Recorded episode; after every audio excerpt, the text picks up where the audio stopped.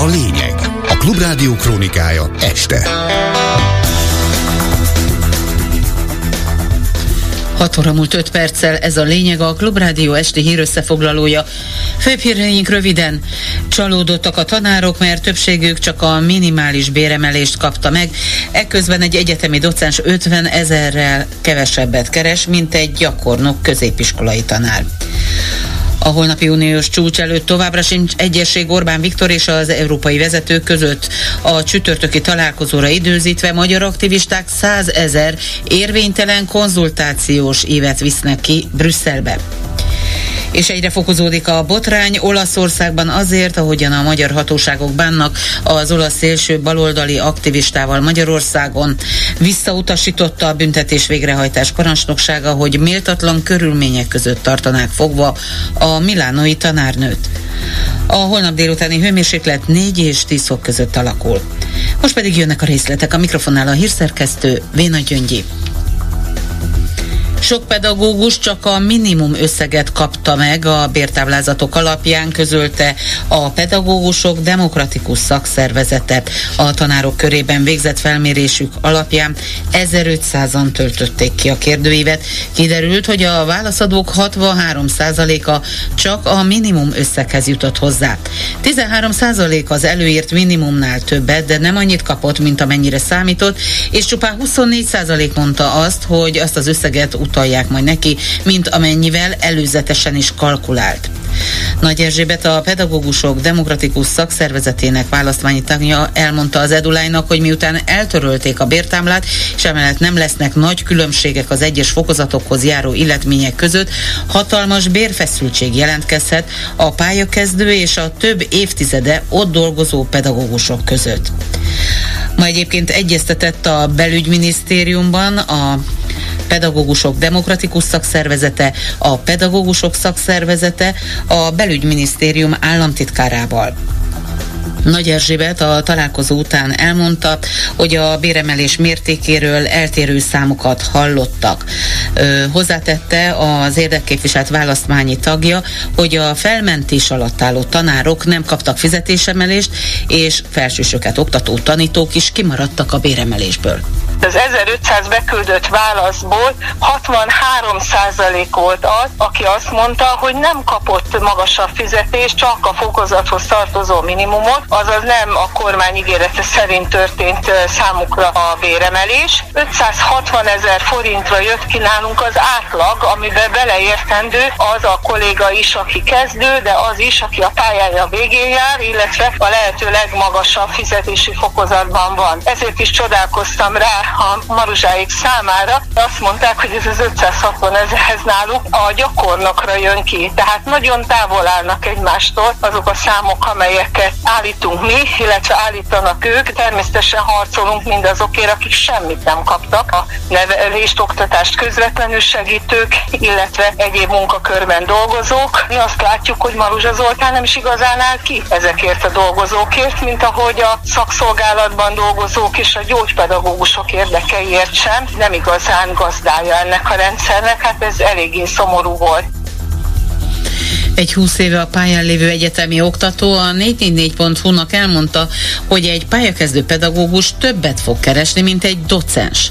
Az állami egyetemi oktatóknak egy része még a 300 ezer forintnyi fizetés sem kapja meg, miközben mostantól egy gyakornok besorolású kezdő tanár nettó fizetése ennél 50 ezer forinttal több lesz, tehát 350 ezer forint. A felsőoktatási bértámla 2018 óta nem változott. Az egyetemi karoknak pedig nincs pénzük saját hatáskörben emelni a béreket. Rengeteg egyetemi oktató vállal másodállást, vagy ösztöndíjakkal, pályázatokkal igyekszik kiegészíteni a bérét, de folyamatosan létbizonytalanság és a bérfeszültség. Az Akadémiai Dolgozók Fóruma szerint is a felsőoktatásban tanítók körében már most hatalmas problémák vannak a bérekkel. Lőrinc Viktor, az érdekképviselet alelnöke a Klubrádiónak arról beszélt, bár korábban voltak lépések arra, hogy a tanítók fizetését rendezze a kormányzat, az egyszeri 30%-os bérrendezés gyakorlatilag teljesen elvitte az infláció, így reál értéken még rosszabbul is keresnek, mint pár évvel ezelőtt. Felsőoktatási és kutatási bérekben már most rengeteg feszültség létezik. Egyrészt ugye a szférának a nagy része az kikerült a közalkalmazotti bértáblának a hatája alól, de akik ott maradtak, továbbra is kevés pénzt keresnek. Ugye vannak azok az egyetemek, ahol munkatörvénykönyve alá tartozik foglalkoztatás, és ott volt egy egyszerű durván 30%-os béremelés, amit azonban teljes egészében elvitt az inflációt. Ugye ebből a reálkeresetből, ami olyan 200 ezer nettó körül van, egy kutató vagy egy pályakezdő tanársegéd sem tud például Budapesten megélni. És hát ugye az egészben az a legabszurdabb, hogy ez tulajdonképpen a garantált bérminimum szintjén van ez a fizetés, amit mindenkinek meg kell kapnia, aki legalább középfokú végzettséget igénylő munkakörben van foglalkoztatva. Jelenleg egy tanársegédi vagy egy tudományos segédmunkatársi fizetésből egyáltalán nem lehet megélni. Orbán Viktor nyilvánosan az ukránok felkészültségét kérdőjelezi meg az uniós csatlakozásuk kapcsán, de egy hónapokkal ezelőtti zárkörű tanácskozáson másról beszélt, inkább geopolitikai aggályokat hozott fel. Erről írta a Direkt 36 oknyomozó portál. Orbán teóriája szerint az ukrán csatlakozással létrejön az unión belül egy olyan erőközpont, amit az Egyesült Államok fog uralni katonailag, illetve politikai és gazdasági értelemben is. Ehhez az észak-közép európai zónához fog tartozni szorosabban a három balti állam. Lengyelország, az Oroszország által a területei egy részéről megfosztott Ukrajna, illetve valamennyire lazábban Románia is. Orbán kitért arra is, hogy ezt az elméletét Emmanuel Macronnal is megosztotta. A francia elnöknek azonban elmondása szerint nem volt teljesen világos, hogy mit mivel kell összeadni.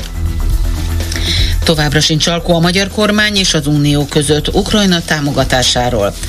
A mai nagykövető ülésen a magyar kormány képviselője továbbra is azt jelezte, hogy ragaszkodnak az évenkénti vétó lehetőségéhez az ukrajnai 50 milliárdos finanszírozási csomagnál, de ezt több más tagállam továbbra se fogadja el, így egyelőre nincs megállapodás. Ha pedig a holnapi uniós csúcson sem lesz, akkor a többi 26 tagállam megkerüli Magyarországot, hogy tovább léphessen az ügyben, derül derült ki a Reuters és a Financial Times egybehangzó értesüléseiből.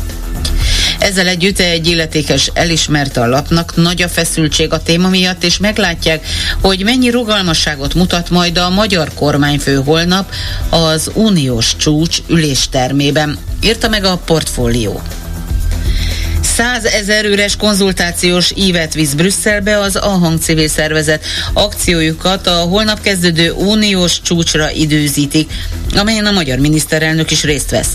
Az Ahang október végén közölte, hogy gyűjti az üres vagy érvénytelenített íveket azoktól, akik nem értenek egyet a nemzeti konzultáció kérdéseivel, a kérdés feltevés módjával, a meghatározott témákkal, illetve úgy gondolják, hogy más égetőbb kérdésekkel kellene foglalkozni a kormánynak, mint például az oktatás, az egészségügy, a lakhatás, vagy éppen az akkumulátorgyárak ügyével. Hajdu Gergőt az Ahang stratégiai igazgatóját hallják felhívjuk az európai és egyébként a hazai közvélemény figyelmét, hogy az EU-s tárgyalásokon most ezen a speciális rendkívüli ülésen is a miniszterelnök teret a magyarok 98%-os felhatalmazásával akar hozni, és hogy ez 18% valóság. Arra szeretnénk figyelni, többek között az általunk gyűjtött üres hívekkel, illetve különböző kampányokban összegyűjtött aláírásokkal, hogy itt azért van egy másik tömeg, aki nem feltétlenül a miniszterelnök programját támogatja. Terveznek-e valakivel, valakikkel találkozót? Nem az a célunk, hogy itt most különböző európai politikusokat meggyőzünk a saját igazunkról. Szeretnénk a figyelmükbe ajánlani azokat a tényeket, amikkel mi készülünk, de alapvetően nekünk nem célunk az, hogy itt most különböző kétoldalú vagy több oldalú egyeztetéseket folytassunk. Szervezünk egy sajtótájékoztatót, közben vagyunk éppen Brüsszelbe, egy hosszított nagy mikrobusszal, amiben összesen 100 ezer be nagyságrendileg, és hát közben itt gondzatüntetések várhatóak Brüsszelben, farmerek jönnek Franciaországból, Belgium különböző pontjairól, brüsszeli rendőrséggel egyeztetünk több lehetséges helyszínről. Az utolsó pillanatokig dolgozunk a lehetőleg jobb helyszínen, ahol meg tudjuk tartani. Láncait letépő mártírként festette meg a római magyar nagykövetség közelében egy olasz street art művész, a Magyarországon fogva tartott antifasiszta aktivistát, Ilári Szeliszt, akit a bírósági tárgyalására kéz és lábbilincsben vezettek elő, vett észre a hvg.hu az olasz sajtóban. A milánói nőt azzal vádolják Magyarországon, hogy részt vett tavaly Budapesten egy neonáci tüntetéssel szembeni ellentüntetésen, és azzal, hogy tagja volt egy szélső baloldali szervezetnek. A nő tagadja a vádakat, amelyek miatt akár 11 év börtönt is kaphat. Az antifasiszta aktivista ügyét komoly érdeklődéssel figyeli az olasz sajtó, és nagy felháborodást váltott ki az olasz politikusok körében a magyar hatóságok bánásmódja. Valótlannak tartja a büntetés végrehajtás országos parancsnoksága, ezért visszautasítja azokat az állításokat, amelyek szerint méltatlan körülmények között tartják fogva az olasz aktivistát, akit felfegyverkezve elkövetett közösség tagja elleni erőszak büntetével és súlyos testi sértéssel vádolnak. Kovács Mihály, a fogvatartási ügyek szolgálatának vezetője abban a nyolc személyes zárkában tartott erről sajtótájékoztatót, ahol az olasz állampolgár tölti a letartóztatását. Visszautasította azt, miszerint patkányok, poloskák lepik el az árkákat, illetve a fogvatartottak nem részesülnek megfelelő egészségügyi ellátásban. Végül az időjárásról. Holnap a délutántól több helyen előfordulhat időszakos, többnyire gyenge eső, az északkeleti határ közelében gyenge havazás, ónos eső is lehet. Csütörtökön a délutáni hőmérséklet 4 és 10 fok között alakul. Most folytatódik az esti gyors híreket legközelebb 7 órakor hallhatnak itt a Klubrádióban. A lényeget hallották.